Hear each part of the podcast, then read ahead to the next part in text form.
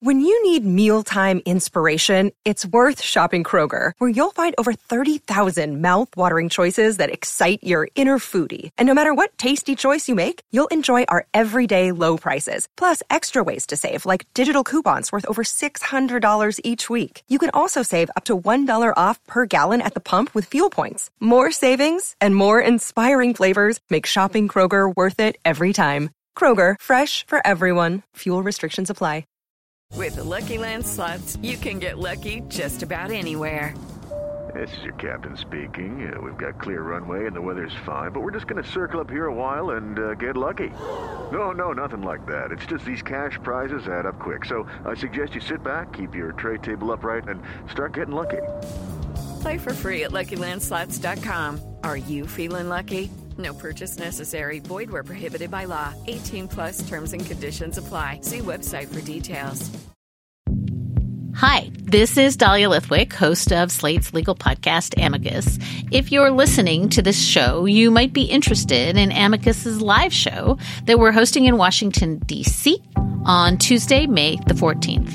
My colleague, Mark Joseph Stern, and I will be talking to some amazing guests, including Sherrilyn Ifill and a sitting state Supreme Court justice, all about how originalism, a relatively recently invented way of interpreting the Constitution, has taken over the Supreme Court and radically reshaped the law.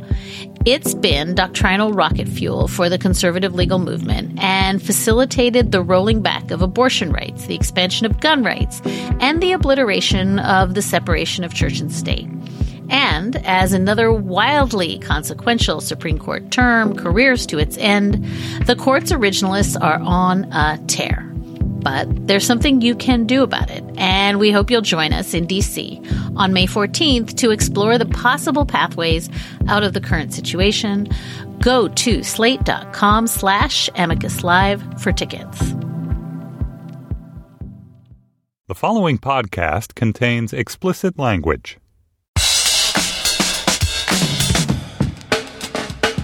Hi, this is Josh Levine, and this is Slate Sports Podcast Hang Up and Listen for the week of December fifteenth, twenty fourteen.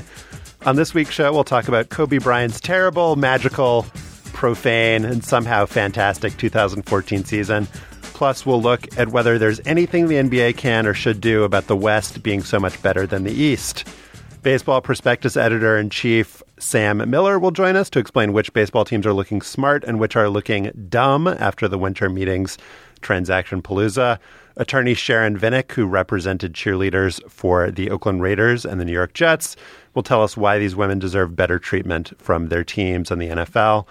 And in our bonus segment for Slate Plus members, we will talk about the latest developments inside the commissioner's office and whether Roger Goodell is dumber than even the dumbest baseball teams at the winter meetings.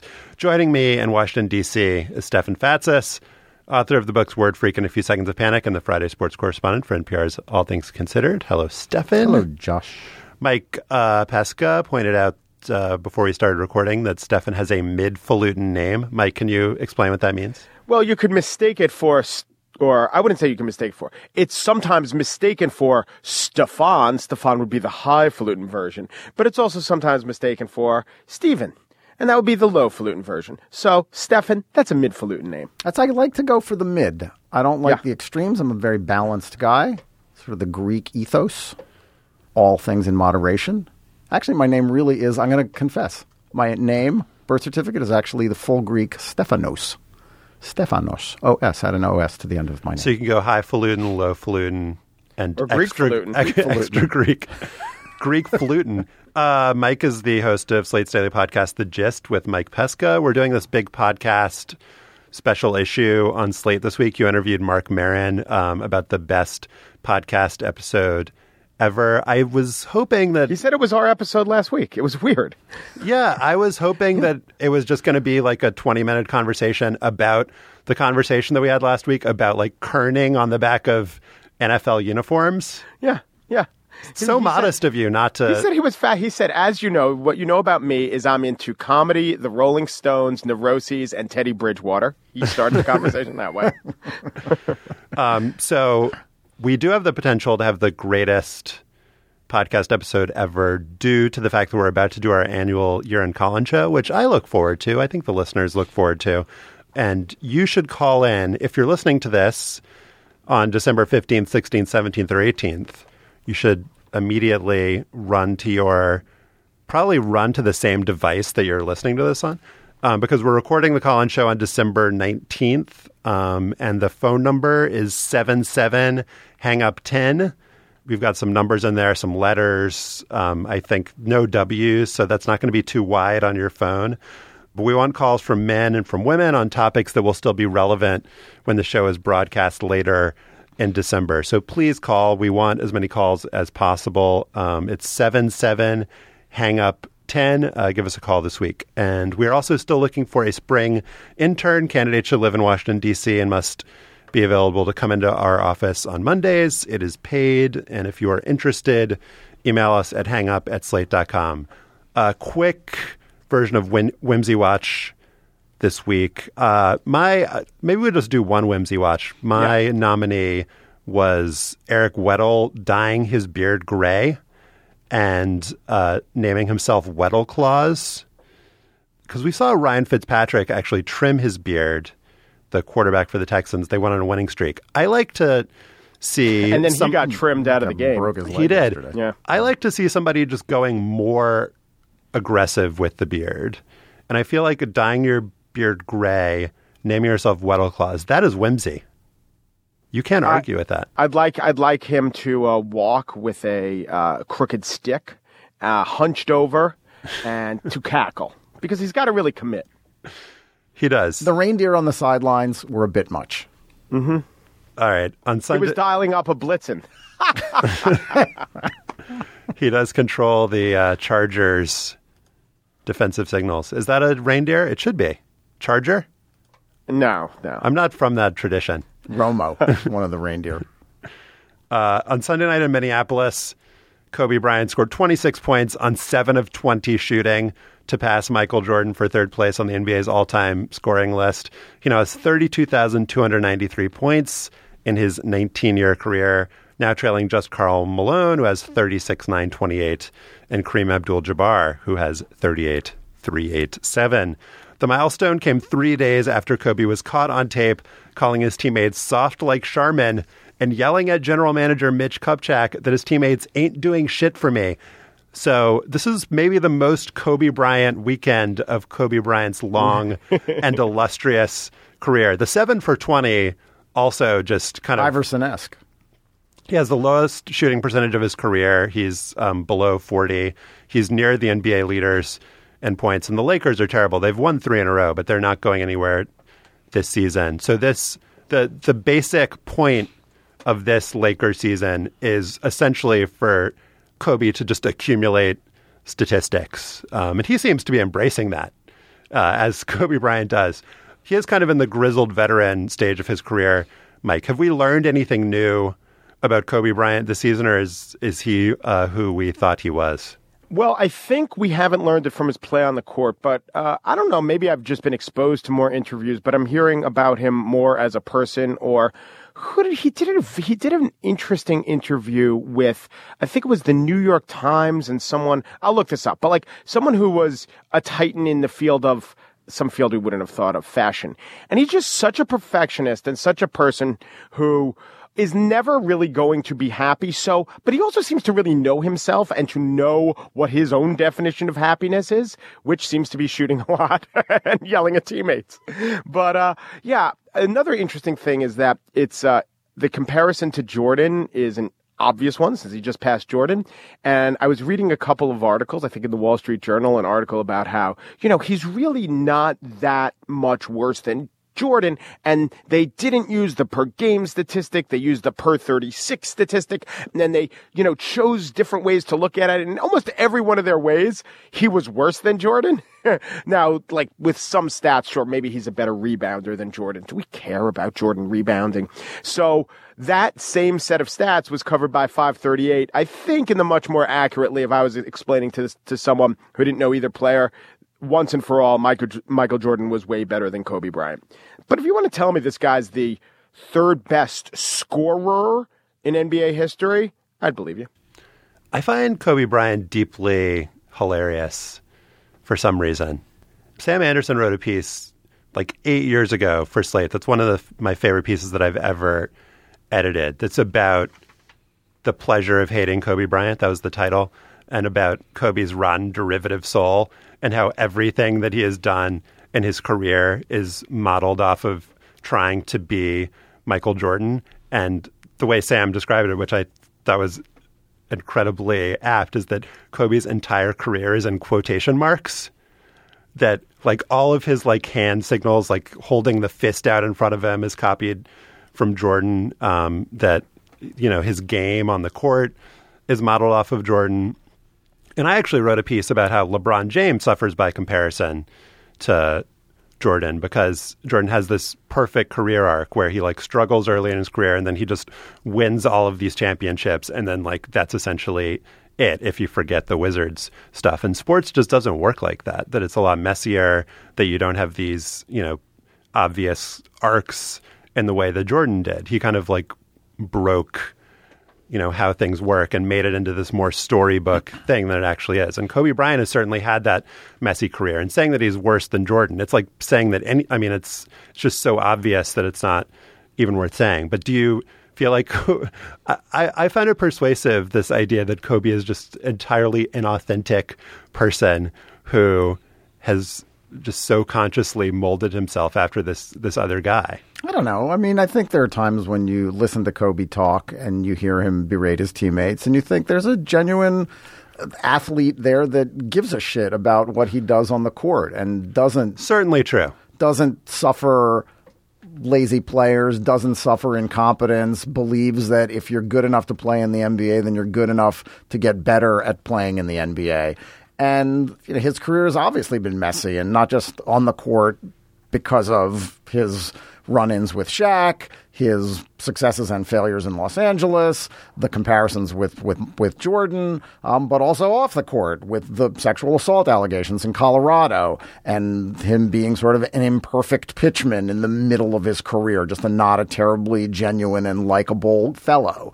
So I, you know... Two interesting things to pair, sexual assault allegations and being a lousy man. Sponsor, uh, yeah.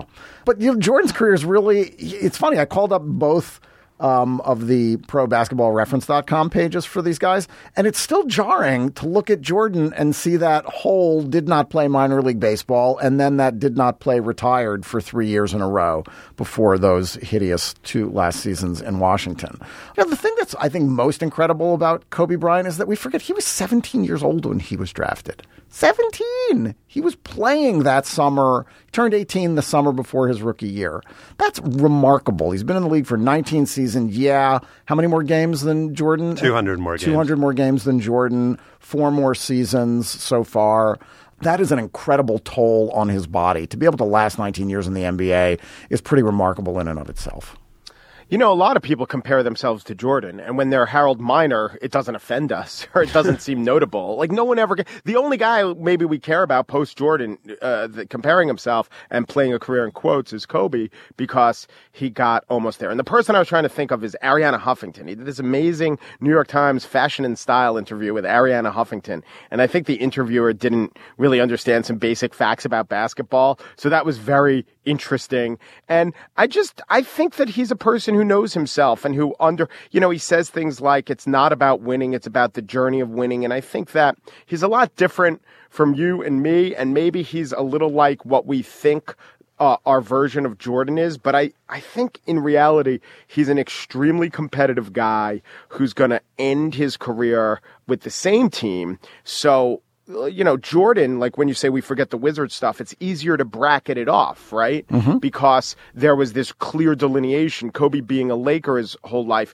maybe it seems a little more sad, tragic, whatever, petering out instead of going out on top. I mean, when we think, how did Jordan end his career? I bet you in twenty years, people say, oh, clutching that trophy, right? Hugging that trophy on the Bulls logo at center court. That's what people will remember. And we're not going to remember some, and that's not true. Well, Kobe did try to force force several trades. So uh, gotcha.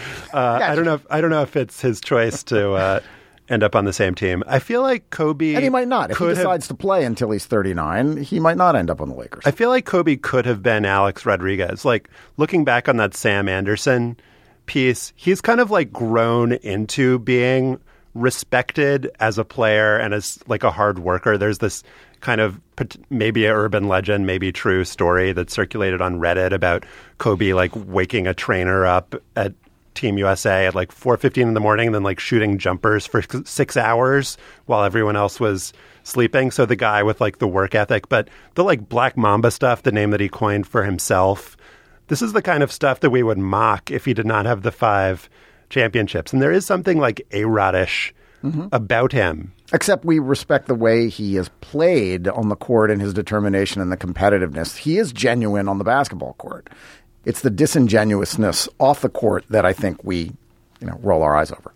Well, you know, Michael Jordan engaged in, I don't know if he gave himself nicknames, but he invented a brand of Nike. I mean, he didn't invent it. Nike ushered him. And so he was good at that. So how much credit does he get for that? So Kobe picked uh, a nickname. I don't think Black Mamba is that bad a nickname. I don't know. It seems like Jordan Jordan gets to It's the fact that he picked it himself. My, my nickname is, is Purple Python. I think Black Mamba. See, but if but if he didn't pick Black Mamba, we wouldn't. We'd feel uncomfortable saying Black Mamba. So like, you can't call that guy Black Mamba. Why? He calls it to himself. All right, and then you call him Black Mamba. I thank him for picking it. Well, Kobe is in this category of athlete who's so unbelievably great at what he does and so talented that he kind of overestimates his abilities. So that's why you he's shooting this low percentage. You see him like going one on five, um, and that makes me kind of appreciate and respect LeBron James. Everybody knows I'm a LeBron uh, You're in the fan, LeBron. and I'm I'm a Kobe hater. Apparently, it's one but, or the other. There's no that Venn diagram does not exist. Maybe in uh, Stephen Smith, that's the only one who likes them both. So the Lakers are terrible. They're one of the few West teams that is. The West is eighty-nine and forty-five against the East. It's the biggest disparity ever. In a column on Grantland, Zach Lowe, you know, said that Anthony Davis, Kevin Durant, these are some of the best players in the N B A. Um, they could be left out of the playoffs while Milwaukee, Indiana, Brooklyn, these really bad teams in the East could make it in. There are different proposals being floated for just put sixteen teams in the playoffs, no, no matter what the conference is. You know, Mark Cuban is throwing around the self-serving idea to move the Texas teams and New Orleans into the East and throw some of the Eastern crap into the West. It, You know, this stuff gets talked about kind of like fancifully, um, but it seems like it might be getting actually a little bit more serious because the disparity has persisted for about a decade. Stefan, do you think that it's realistic or that something should be done? I think that, you know, based on what we've seen from Adam Silver, the new commissioner, it seems like at least they would consider a sort of radical change into the way conferences are structured, um, or the abolition of conferences entirely, which would make the most sense. I mean, so many sports fans, sentient sports fans in the United States understand how, say, English soccer, European soccer works.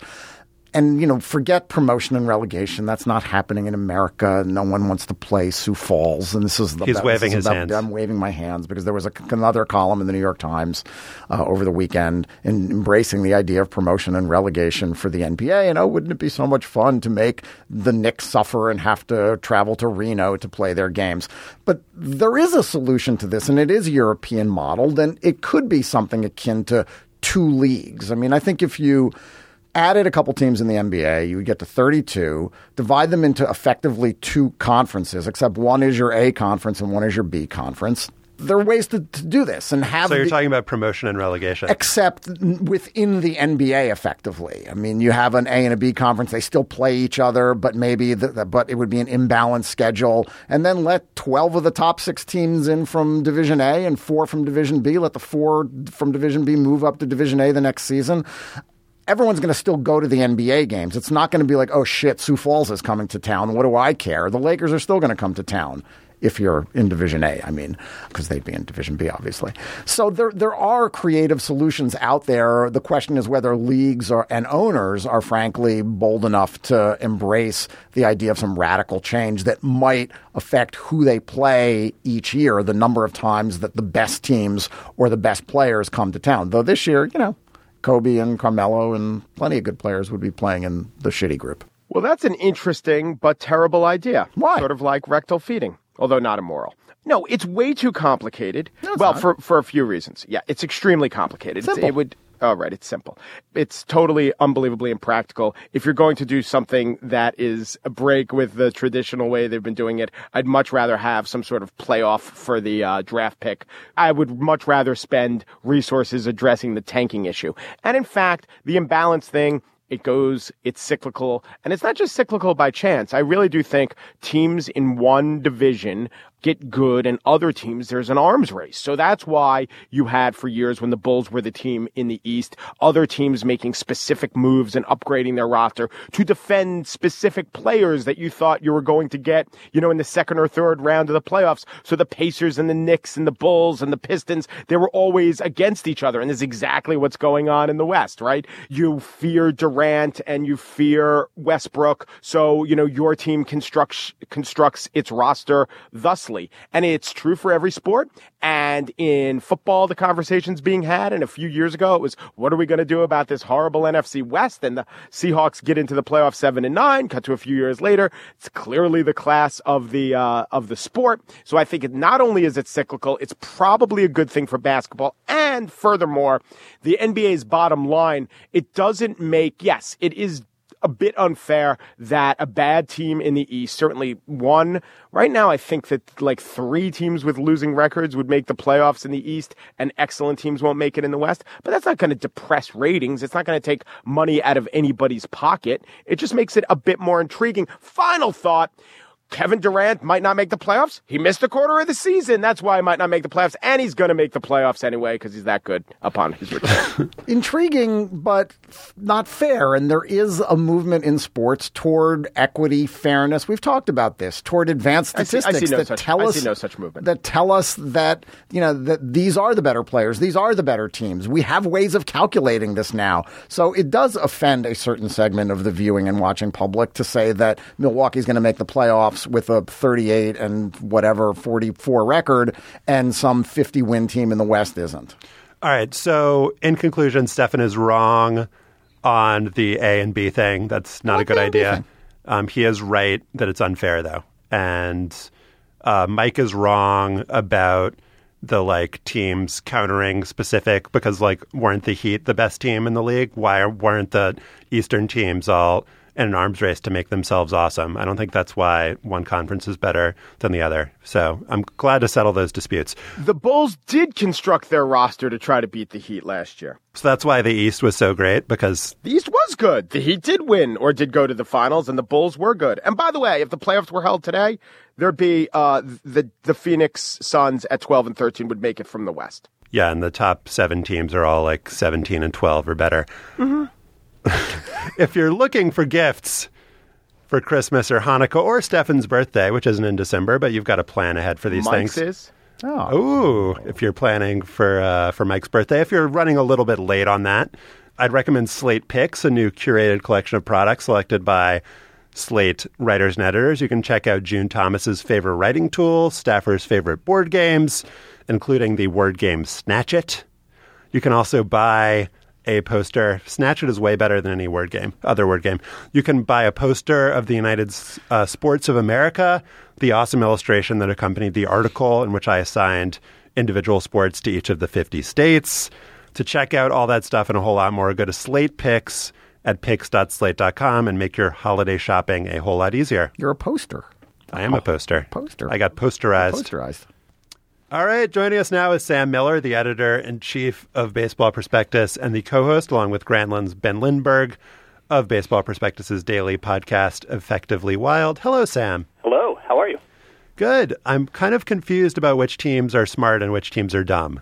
So I'm hoping you can walk us through that. The consensus seems to be that the Cubs are now smart. They signed John Lester. They also got Jason Hamill and traded for Miguel Montero. Um, but also, along with just getting like guys who are famous and will probably be good, it seems like the culmination of a plan. There are lots of teams that are just like signing guys willy-nilly, but it seems like the Cubs have done things in a very like A to B to C process. And this was, was this the D? Are we on the E or the F? Where are we with the Cubs? I think that, uh, let's see, A, B, C. I think this is probably C right now. And uh, you're right, it is a clear plan and a clear process, which is what uh, the Internet loves. The Internet loves a plan. Anytime you can establish a character for your team and then make moves that fit with that character, unless you're Ruben Amaro, people are going to cheer you because process seems like the only thing that we're really capable of judging. The alternative to that is if you uh, surprise us with a super secret process, that's good too. But you've got to have a process. The Cubs have a process. It's not as though the Cubs created like the most inventive process in the world, though. I mean, they're basically doing what the Astros are doing too.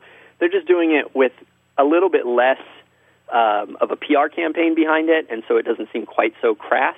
But they basically took a team that could afford to spend a lot more money uh, and spent uh, way less for a long time, getting as bad as they could possibly be, trading off anything that they could possibly trade off, even signing people specifically to then trade them four months later, while uh, looking forward to this year in the future when they would be good. And in one sense, that's really smart and really good.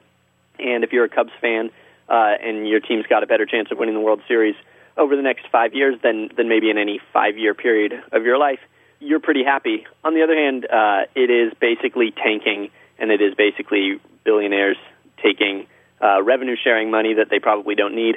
So those are the downsides. There, it seems to me that more teams are trying to get good than normally are trying to get good. Like the Dodgers are trying to get good. The Red Sox are trying to get good first with offense. Maybe they'll think about defense. The Detroit's definitely trying to get good. Yankees, they're always trying to get good. White Mets Sox. Might even be trying to get good. Yeah, the Red Sox, I mentioned. White Sox. What the fuck White are the Sox, A's doing? What the hell are the A's doing? Are they trying to get cheap but maybe good? But I have no idea what the A's are doing.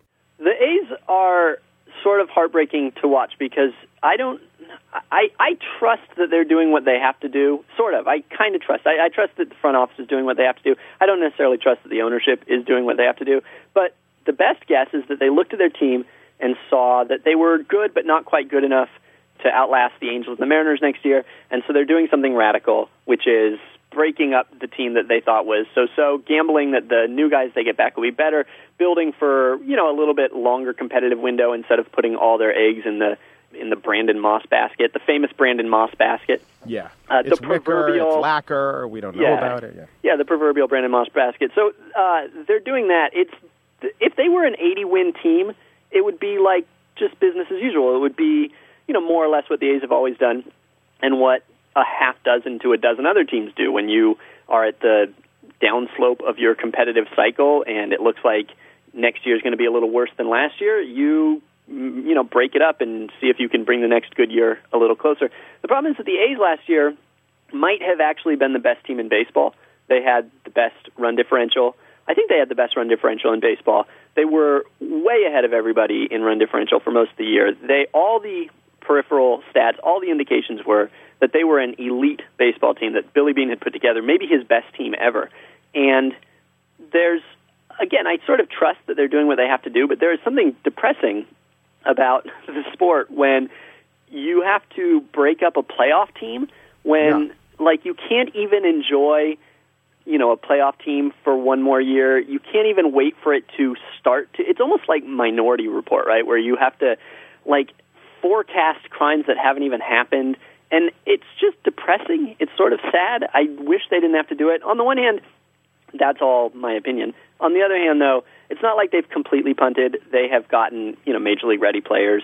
That's sort of Billy Beane's M O lately is to get guys who aren't prospects anymore but have four or five years of club control uh, when he can, and it's sort of a compromise between punting uh, and going for it. Don't you also get a little bit the sense that Billy Beane is kind of just saying, oh, fuck it, after all these years, like, I'm just going to try something completely different. I'm completely frustrated with ownership. I've been through a couple of iterations of it here in Oakland. We're still, unlike almost every other major league team, trying to find a stadium that can get built so that we can have the revenue to allow us to compete. How does someone not get frustrated and just sort of throw anything against the wall that he possibly can to try to, you know, play differently? Isn't the counterargument, though, that they're now trying to enact a more long-term plan, which would suggest that he's not trying to just win everything well, it, this year. But he's never really – we've never argued that Billy Beane is, you know, signing some one free agent to try to to win this year. I that's mean, clearly that's what they did at year. the end of this year. Right. That was one approach that he had never done before, and he's now he's trying something that seems completely mysterious to a I lot of think- people. But there's no unified theory of Billy Beane. Like, you can't say, if the Butler trade means something, they acquire Butler for ten million dollars, trading Donaldson means the opposite, mm-hmm. doesn't it? Yeah, I, I'm glad you brought up Billy Butler, because it any, any hypothesis you have for what Billy Beane is doing gets twisted beyond recognition by the Billy Butler signing. It doesn't seem to fit any of this stuff. The problem with all of this, and I think the problem with any of the, the off-season assessment of G Ms, which is basically what the off-season is, it's the season for G Ms, and we just stare at G Ms and then put scoreboards on them. The problem with that with Billy Beane or with any owner is that you don't really know what all of the factors are. You're judging them based on a very limited sliver of what you know they're trying to do. With Billy Beane, we don't know, for instance, for one thing, we don't know all the moves that he tried to make and couldn't, and all the moves that maybe got close to being made but, but weren't. We don't know, more importantly, though, what his ownership is telling him. And it's quite possible that he's just doing what his ownership tells him to. There's this weird thing that Billy Beane and also his deputies, like Farhan Zaidi, who just went to the Dodgers, has said, which they always deny that they have a five-year plan, which is the weirdest thing to me. This is a team that is known for its foresight, that is a small market team, and small market teams can only operate on these five-year type windows. And it's the one advantage you have if you're a poor team, that you don't have to win this year. If you're the Yankees, you have to go all in every year, even at the expense of, you know, efficiency and long-term plans. If you're a kind of a bad team, you don't have to do that, and that's that's the luxury. You can sort of do what the Cubs are doing. You can save up and have make your best play all at once. And they always, the A's have just consistently denied that they have any kind of a five-year plan. And I think that, that that actually might be true. I think that it could be that their ownership is somewhat unstable, like in terms of how they view the team. And basically, they don't, the ownership refuses to have a seventy-win team. Unlike a lot of these other teams, the A's don't have the luxury of dropping below seventy wins because ownership thinks no fan will ever come back. It would be the end of the baseball era in Oakland. So you have to be at least pretty good. And so that's why Billy Beane has to kind of keep a much higher floor than other poor teams have to do. And if you think about it that way, then each move kind of makes sense on its own. It it almost completely guarantees that the A's will not win ninety-five games this year, and also guarantees that they're not going to win fewer than, you know, seventy-six or something like that. And that puts them in this middle class of baseball that we generally think teams don't want to be in, that that's the only bad way to to run a team is to be an eighty-win team and be expensive enough to to hurt your future, but not good enough to be exciting. Well, well, here's a hypothesis. So I found Dave Cameron's argument last year about the the Royals uh, to be persuasive, and that's that for a team like the Royals or the Pirates that has been bad for so long, the marginal value of a win like in the eighty-five range is so much higher because the fan base is so starved for success. And then once you get in the playoffs, you have the opportunity to make this kind of run to the World Series that will create an entire new generation of fans of that franchise. And so if you're just if, if you're like a smart baseball analyst and you're like, the Royals just kind of are mediocre, like why are they you know, signing James Shields, or why are they doing all this stuff that'll maybe get them an eighty-fifth or eighty-sixth win? Well, that's the if that's the win that can get you in the playoffs and create this new generation of fans, it's totally worth it. But for the A's, if your kind of baseline is like getting into the playoffs and losing, then if you think that your team is going to get worse and at best will be a team that will get in the playoffs and lose, then that doesn't really do that much for you. Does that make sense? It makes sense to if you're the fan who thinks of baseball that way. It doesn't really make sense, though, if you're – it shouldn't make sense if you're Billy Beane and you know that getting to the playoffs is the goal and it's ninety-eight percent of the goal. I mean, there might be a little tiny, tiny, tiny bit to the A's disappointments in the postseason, you know, compared to their regular season success. But it's not – it shouldn't be the driving factor in his roster construction. He's just trying to put the best team possible, and the best team possible is the one that goes to the playoffs every year as – as much as he can, right? I mean, that's you want to collect lottery tickets, I would think. Um, can we talk about the Marlins? That team really pisses me off. Okay. They're spending one year. then they're not spending. It's this like boom bust cycle. And we've talked about this in terms of like the Sixers or the Astros or other teams that have tanked. Like, what is the responsibility of a team to its fan base? Um, and the kind of like up and down, that team has had trouble with attendance, even with a new ballpark. And it's because I think the fans just have no idea what ownership is going to do in any given year. So now they give Giancarlo Stanton this like biggest contract ever, um, although he can opt out after six years, but it's more than three hundred million dollars. Is there a reason for fans to believe that this money is like real money, that that, that this is going to be like a newfound, like long-term seriousness about the team? Or are they just going to blow everything up in two or three years again like they always do? Uh, I don't think there's any reason for fans to count on this being a new era at all. I mean, it's conceivable that the fans will have a good team out of this. Um, the Marlins, uh, the one good thing you can say about the Marlins is that they tore down, uh, after two thousand twelve, they tore down so fast, but they, they also built up much faster than we're used to. I mean, it only took them eighteen months before they were a buyer again. And you look at some other teams that are treating rebuilds as three or four or five-year processes. Uh, and the Marlins didn't do that. They basically got out of this bad situation, and then they tried to get into a good one. If it weren't the Marlins, if it were any of the other twenty-nine teams, I think the trade in two thousand twelve, of after two thousand twelve, of Burley and Reyes and Johnson would have been seen as, you know, this genius sabermetric masterstroke of cutting your losses and getting rid of these huge contracts, getting a really stacked farm system out of it. The only reason that it was so poorly received is that it was the Marlins and it was just another broken promise. I think the Marlins are going to break every promise they have. The Stanton contract is ten potential broken promises in one. I mean, it's it is an absurd contract in a lot of ways. It's totally backloaded, which implies that Loria probably is going to try everything he can to trade it when he can. It's got this opt-out for Stanton that Loria is apparently telling people he's counting on Stanton taking, in which the Marlins get this huge, huge discount for the first six years. And the idea is that they're going to use that discount that he's giving them to field a competitive team. Um, maybe they will. They have enough young pieces. They have, uh, you know, in, in, in times an aggressive ownership that will buy the pieces that he needs to compete. My guess is that the Marlins make a really, really strong run at the next two or three years, and they will Uh, tear it down as ugly and crassly as they need to as soon as it becomes profitable, and we'll hate them again. They're like they're like the Washington football team of, of baseball at this point. Their ownership is reviled. Um, at least they occasionally win. What's going on in Los Angeles? We're just going to go around America and ask Sam Miller to tell us why, to explain what the hell is going on with some of these franchises.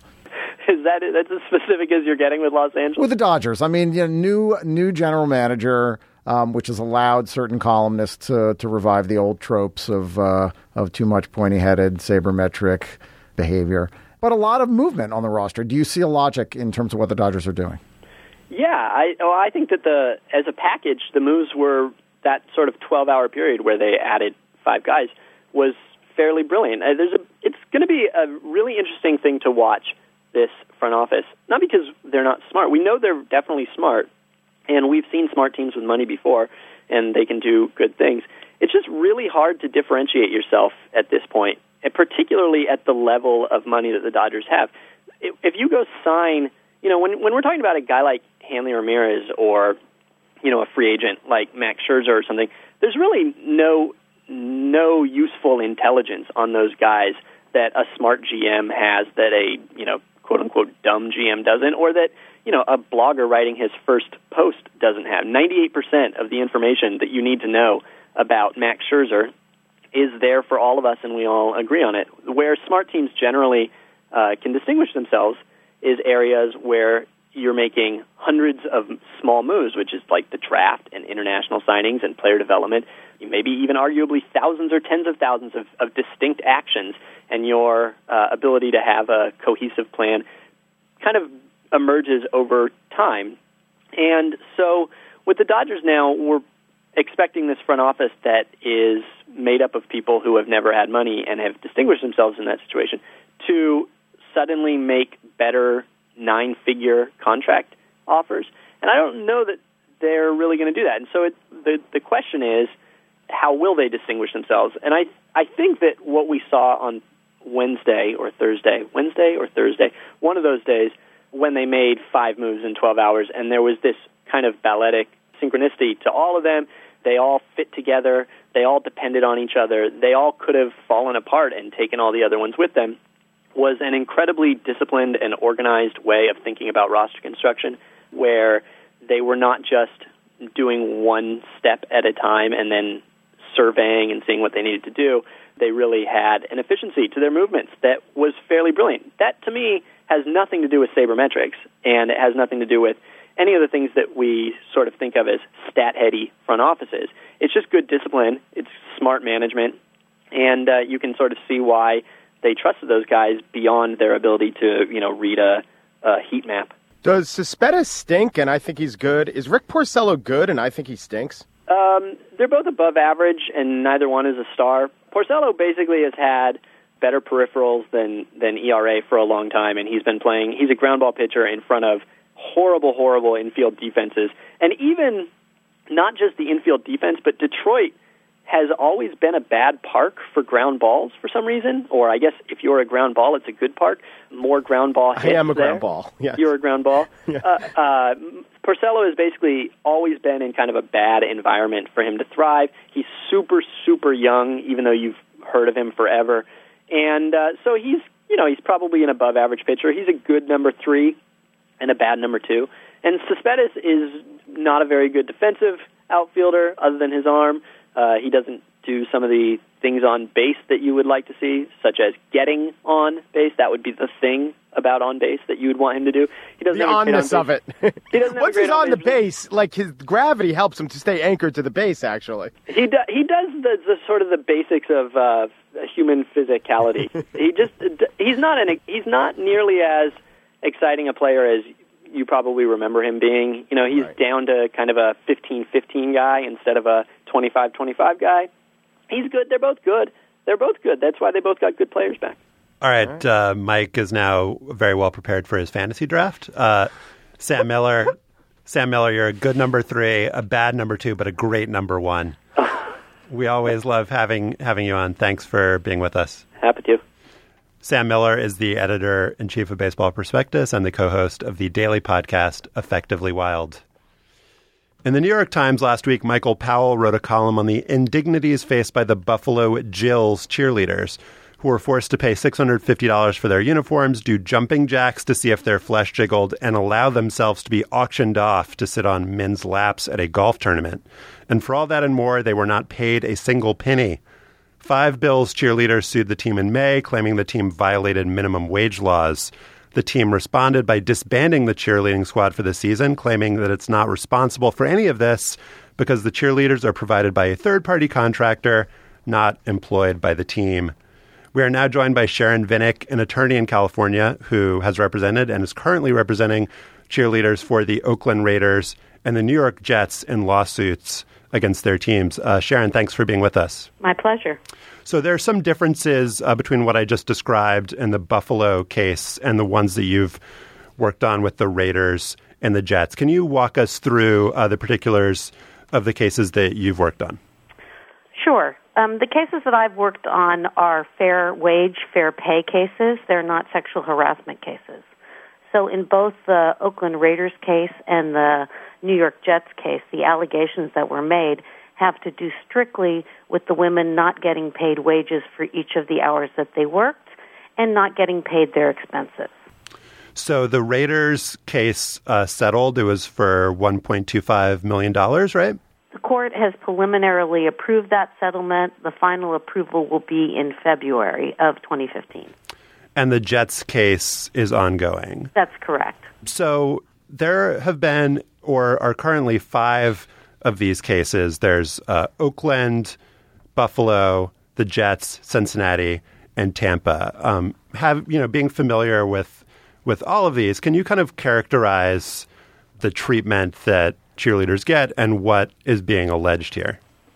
Well, the common factor for all five of these lawsuits is that the women are alleging that they're not getting paid for all of the work that they do.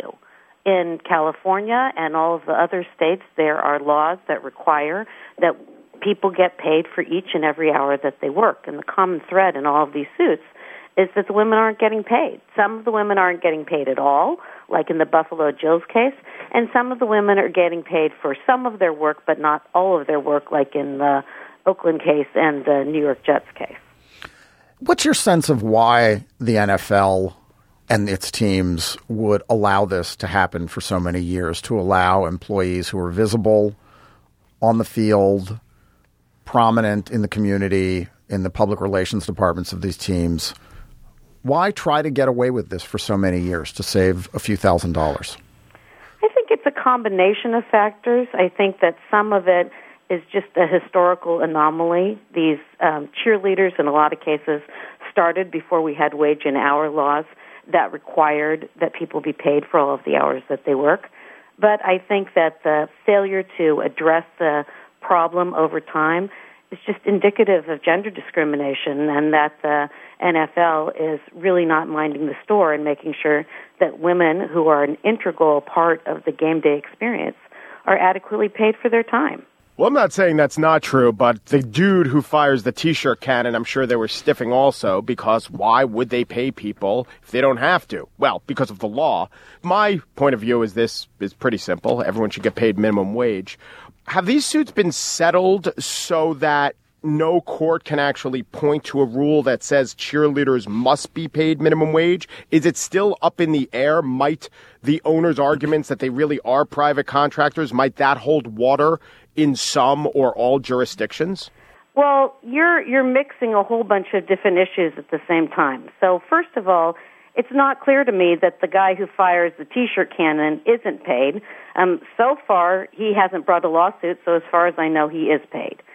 In terms of whether these women are independent contractors, that varies from team to team. On the Oakland Raiders case, the women work directly for the team. So there's no independent contractor issue. Even if you're an independent contractor, you're still entitled to be paid for all of your work. Then I guess the last question you asked is whether I thought these cases have been settled to avoid a ruling. Only one of the five cases has been settled. And no, I didn't ask that. I didn't ask that. What I asked was, is there now a new rule that teams can't do that or have cases? I'm not asking about why they were settled. I'm asking okay. what the legal status was. Can we now definitively say teams can't do this? There's court precedent that says cheerleaders must be paid as employees? There is no final precedent on any of this. I think that the law is crystal clear myself, but you are correct that there has not been a court ruling about this.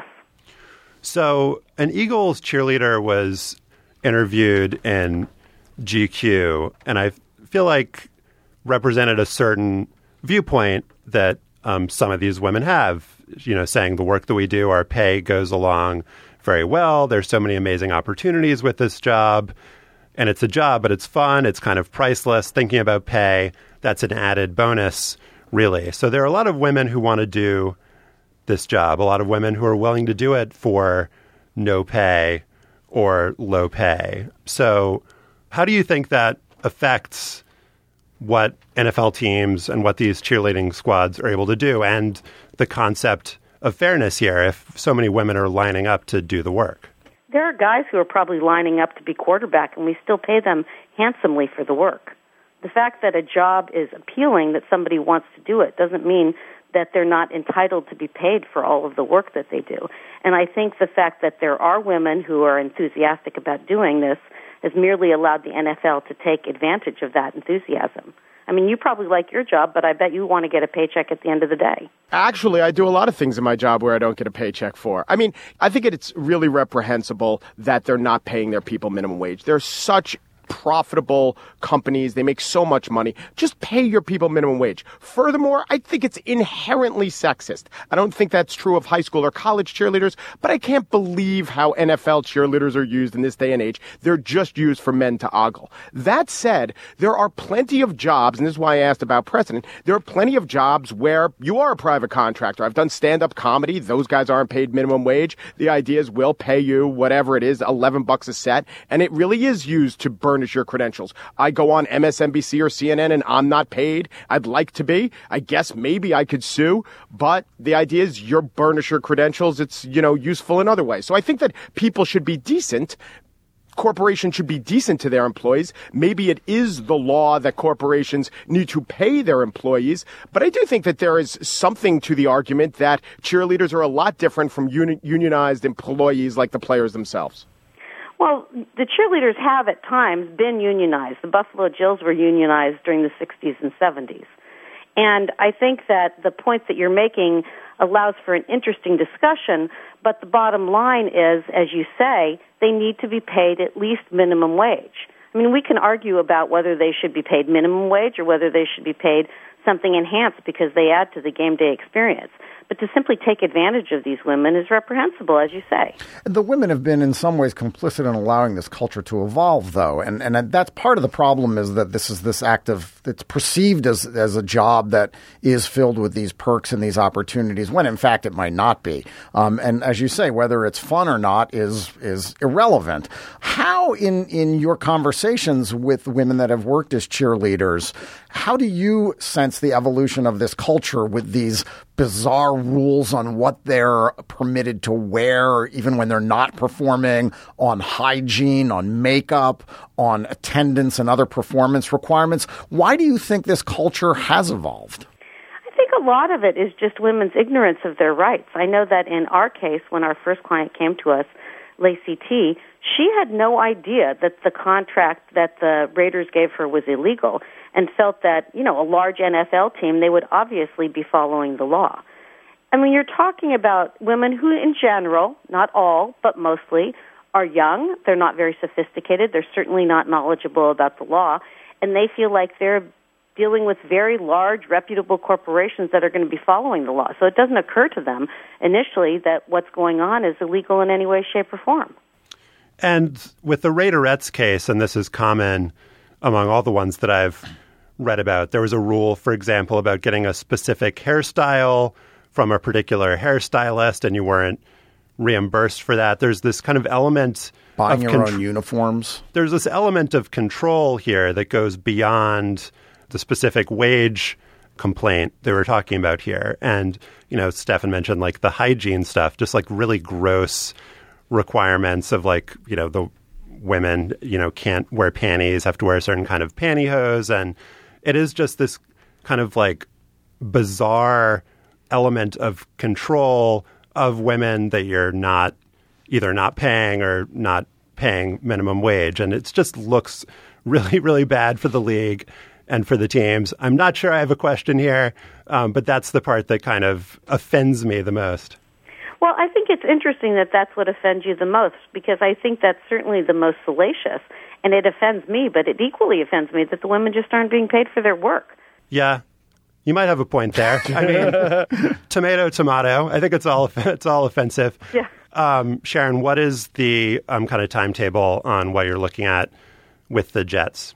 Um, the Jets case seems to be moving a little more slowly than the Raiders case. I anticipate that, that we'll have some definitive um, movement in that case sometime in the winter or spring of twenty fifteen.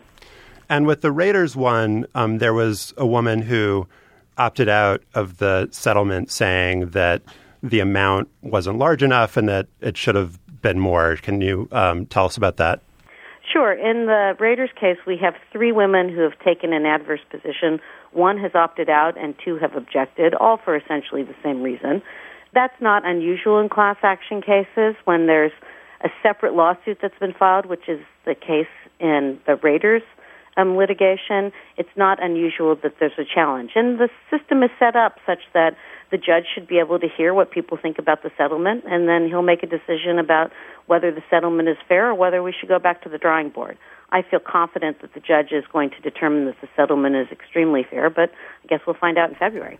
So a couple times you've said that it's illegal, but because there have been settlements and no rulings, no one is, as we've established in this conversation, that's not been definitively said. Do you want that? Do you want to take this so far that someone actually literally declares these actions illegal, or do you just have to represent your clients, and if your clients want to settle, you have to settle? Well, I think it's definitively illegal because if you look at the case law, it's very clear that there's really no legitimate argument on the other side. In terms of, you know, what I'd like to see, I feel very pleased that we're having this discussion at all, and I think that that in and of itself is a win. And, you know, these women, they want to continue cheering and they want to move on with their lives, so to the extent that settlement makes sense, I favor that too. Do you get any sense that cheerleaders from uh, multiple N F L teams are trying to get together and, you know, band together to either collectively bargain or, or find a way to pressure the league as a whole to, to right this uh, this pay problem? That, that's a very interesting question. I have been asked about that a lot. I haven't seen any evidence of it. I think there are a couple of reasons. One is just logistical reason. Since the women don't use their last name, that's league policy. It's very hard for them to connect with each other.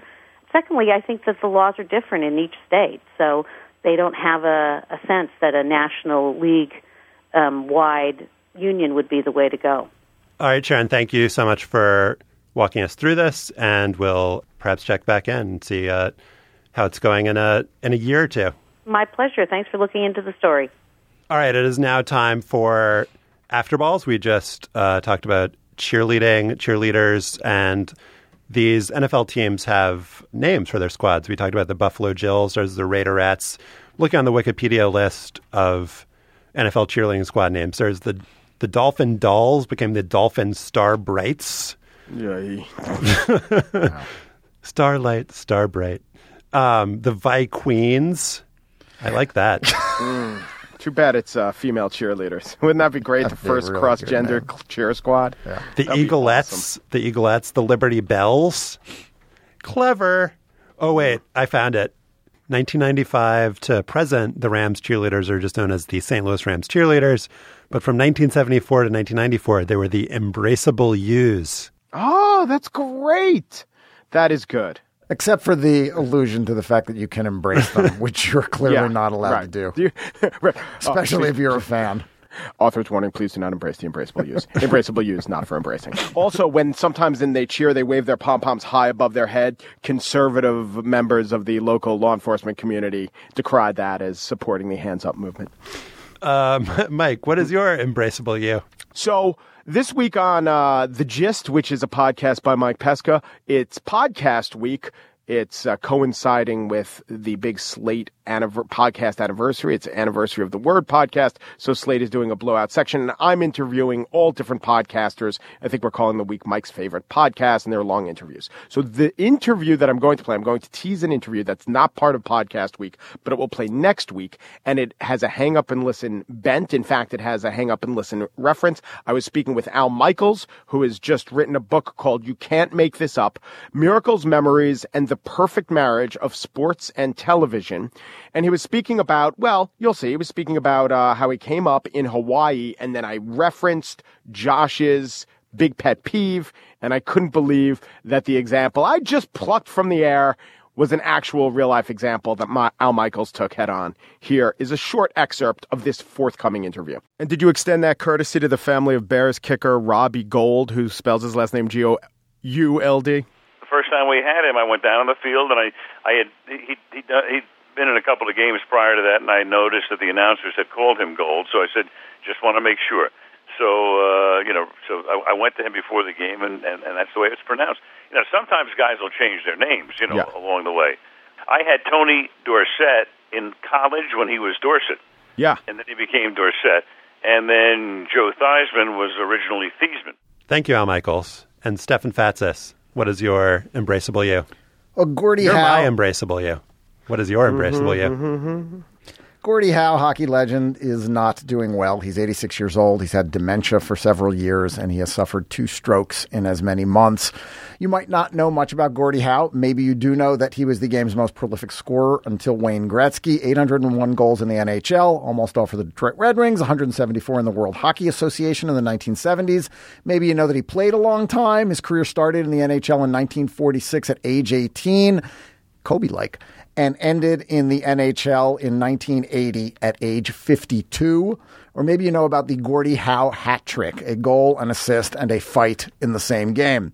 Howe has a memoir just out, Mister Hockey, My Story. And as I was reading about Howe's health, I wondered how someone who has severe dementia, his family has said that the big decline began more than two years ago, how someone that ill can write a memoir, or at least has cogent enough thoughts and memories that he can describe them to whoever wrote the book, in this case, a Canadian journalist who's only credited in the acknowledgments. In his review of Mister Hockey last week, John Branch of the New York Times, the author of Boy on Ice, about the death and life of enforcer Derek Bogard, wondered the same thing, and also how much damage hockey might have done to Gordie Howe's brain. Howe's memoir is described by Branch and others as homespun, self-deprecating, and short on introspection. That's certainly in keeping with the code in Howe's helmetless career. Branch begins his review by noting that Gordie Howe had three teeth knocked out in his first game, suffered at least fourteen broken noses, and took more than three hundred stitches to his face. There's also the time he skated headfirst into the boards, and doctors had to drill a hole in his skull to relieve pressure and keep him from dying. So I'm willing here to nod to the bygone days when hockey fights were cause for celebration of athletic toughness and recount one from Howe's career that still generates the occasional thread on Hockey Fights or drop your gloves dot com, and no doubt will be recounted in some of Howe's obituaries. February first, nineteen fifty-nine, Madison Square Garden, Howe cuts a young Ranger, Eddie Shack, with his stick. The Rangers had an enforcer, Lou Fontinato, who was huge for the time, six foot one, one hundred ninety-five pounds. He was the first player in N H L history to spend more than two hundred minutes in the penalty box in a season. Fontinato had been assigned to harass Howe before. He once hit him over the head with his stick. Another time he hit him in the mouth with the butt end of his stick. Howe retaliated for that when he was quoted as saying in a blog post last month on Detroit Athletic dot com, "When he went to hit me, I raised my stick and cross-checked him and damn near cut his ear off, tit for tat." Anyway, after Howe cuts Shack at the Garden, Fontinato tells Howe to cool it. Then he rushes from the blue line, hits Howe into the boards behind the Red Wings net, and starts punching. Howe grabs Fontanato's jersey. "That honker of his was right there, and I drilled it," Howe recalled of Fontanato's nose. A string of uppercuts followed. "Wop, wop, wop, just like someone chopping wood," one player said. The Red Wings lefty Wilson said, "With every blow, you could hear something break. Squish, squish." His jaw was broken, too. Hockey Digest reported that Fontanato's nose, quote, "looked like a rudder swung hard to starboard." Our friend Stan Fischler has written that Howe's punches were, quote, "like locomotive pistons," and the once fearsome Ranger had been mashed almost beyond recognition. Fontinato finished the game and then had surgery to reconstruct his face. Life magazine ran a three-page spread on the fight, including gruesome photos of Fontinato on the ice and in the hospital in what looked to be a nice plaid robe or smoking jacket. Couldn't be sure. In his new autobiography, Howe recalls, "It didn't make me happy to see Louis in such bad shape, but I can't say I felt sorry for him." He then says that his wife, Colleen, convinced him to invite Fontinato to a charity event. Fontinato accepted, and the two became lifelong friends. Hockey. The one thing that I might correct is that I don't think Stan Fischler would say that we're friends of his. I think you would. I think Stan, you think you would? I All think right. Stan loved being on our show. You think he was gruff but lovable? I think Stan is gruff but lovable. Okay. The gruff but lovable Stan Fischler. Josh, what's your embraceable you? I think we could all agree he just didn't like Josh. that, that we can definitely agree on. Stan is my embraceable you. So I have uh, resurrected Sam Miller of Baseball Prospectus because I need some audience participation from baseball knowledgeable individuals for this afterball. Hello, and Sam. He's saying that Mike and I aren't baseball knowledgeable? Sam is just on another level. So the crowd participation element will become clear in a minute. Everyone sit tight. Um, so my friend Dan Engber, who is a writer for Slate, sent me a story a few days ago that I needed to share with you guys, all of you out there in America. It is by Tyler Kepner. He is the national baseball writer for the New York Times. The, the man knows his stuff. He's been on the baseball beat for a long time. He's smart. He's well-sourced. He also loves a fanciful lead. Mm-hmm. And the one he wrote on the winter meetings is so fanciful as to almost defy belief. So instead of just presenting it to you in all its glory, I'm going to do this as a quiz. I've written two leads myself in the style of the Kepner lead. I will read all three, my Kepner homages and the real Kepner story. And I want you, Sam, Mike, and Stefan to guess which ones are real and which ones are faux, although you should hold your guesses to the end. And hopefully you have not read the real Tyler Kepner lead. Like, I have, wait, actually. Like, I know wait, exactly wait, don't the tell one me. You're talking about. It's awesome. Uh, Sam, have you read? Do you know what I'm talking about? I don't. I, I started to Google it, and then I figured yeah, out where you were going. Stop Googling. So stopped Googling. All right. So Sam and Stefan, you can gas along. Mike, you can just giggle mm-hmm. in the background. All right. I'll write a fake lead, too. All right, good. You write a fake lead while I'm reading my fake leads. Right. And the real lead. And hang up listeners, you can play along as well. Feel free to shout out your guest to your dog or whoever you're with. All right, lead number one, a story on the baseball winter meetings, possibly written by Josh Levine, possibly Tyler Kepner. Mick Jagger once declared that you can't always get what you want, but if you try sometimes, you just might find that you get what you need. He was not, of course, talking about David Need, the first player taken by the Colorado Rockies in the nineteen ninety-two expansion draft. But expansion and contraction were the dominant themes at San Diego's Manchester Grand Hyatt this week. Which teams got what they wanted? Who'll get what they need? The answers to those questions are as of yet unclear, though team executives did scurry through the lobby like so many rolling stones, with one of them, Cleveland Indians general manager Chris Antonetti, gathering Brandon Moss in a trade with the Oakland A's. All right. That is, that is fanciful. Good. That is lead number one. Exactly. All right. Lead number two. Lead number two. Is this the real Tyler Kepner story on the winter meetings? David Gilmour once noted that when it comes to money, you should grab that cash with both hands and make a stash. Clearly, he was not alluding to Norm Cash, who hit three sixty-one in nineteen sixty-one for the Detroit Tigers. No, the Pink Floyd singer was talking about cash of the cold and hard variety, bushels of which will be flying around at the Manchester Grand Hyatt in San Diego starting this Monday. Got to work the hotel in there. The hotel should be providing us uh, considerations this week. Uh, Floyd Bannister, the White Sox starter who made just more than seven million dollars total during his fifteen-year career, would surely marvel at the size of the contracts being handed out in two thousand fourteen. Pitchers, outfielders, third basemen, they're all getting good jobs with more pay, and they're okay. All right, that's lead number two. Lead number three is this Tyler Kepner on the winter meetings. John Lennon once pondered, paradoxically, how many holes it took to fill the Albert Hall. Quite obviously, he was not referring to Albert Hall, who would play for the Atlanta Braves in the nineteen eighties. But the idea of filling holes in a big building is in play starting on Monday. How many holes does it take to fill the Manchester Grand Hyatt in San Diego? Thank the you. Question does not make perfect sense, but neither does the widespread perception of the baseball winter meetings. All right. Sam, why don't you go first? Which which do you think is real? I'm going, uh, I, you know what, I'm going with the first one based strictly on the uh, beat writer rock band hot list. I'm, I'm, if it were Springsteen, you'd have fooled me, but I'm going with like the the most popular band among beat writers. I'm going with the Stones. I'm going with the first. I'm going to disagree with you, Sam Miller, and go with John Lennon. He was in the news because it was the anniversary of his of his murder, topical, and it was a little more understated than Josh's Rolling Stone lead. All right, Mike, do you want to reveal what the correct answer is? First, I want to say this. Operation is, of course, a wacky doctor's game by Milton Bradley, but the operation undertaken by Ben Cherington will no doubt eschew Milton Bradley, the talented but troubled outfielder who last played for Seattle in two thousand eleven and has had a few knee, knee operations. And while John Candy was once part owner of the Toronto Argonauts, the, the Toronto Blue Jays hope to make their great white north a Candyland with the signing of Josh Donaldson. All right, no, sorry. That's not a topper. I will reveal it's the Albert Hall one. Ah. Yes! What a weird-ass lead. I like it. Albert Hall. I think Stefan was exactly right that I couldn't resist putting in a few more jokes yeah. than, were, than were absolutely necessary. But if well, you were going to go that pro- far, you should have gone Dave Cash in addition to Norm Cash. I should have. You should have gotten them both in there. Uh, you're assuming that Tyler Kepner could also not resist putting in a few more jokes than were necessary, though. That's they, true. They do have editors at the New York Times. It's true. And, and, and no reference to Darryl Strawberry Fields Forever? Come on. You know, Albert Hall was a, uh, unless I wasn't listening closely enough, I don't think it was mentioned, but Albert Hall was a Rule five draft pick during the nineteen eighty-nine winter meetings. Did he say that? He did not he say did that. He did not, but he so, should have, damn it. Yeah, Rule five being the uh, probably most overhyped part of the winter meetings.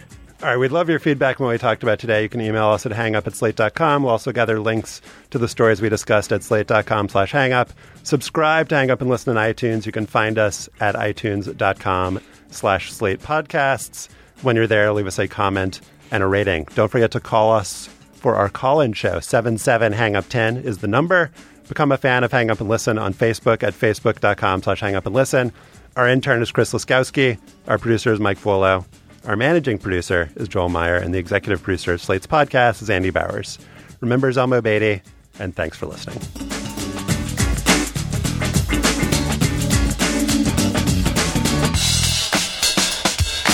Judy was boring. Hello. Then Judy discovered Chumba Casino dot com. It's my little escape. Now Judy's the life of the party. Oh, baby, mama's bringing home the bacon. Whoa, take it easy, Judy. The Chumba life is for everybody. So go to Chumba Casino dot com and play over one hundred casino-style games. Join today and play for free for your chance to redeem some serious prizes. Chumba Casino dot com. No purchase necessary. Void where prohibited by law. eighteen plus terms and conditions apply. See website for details.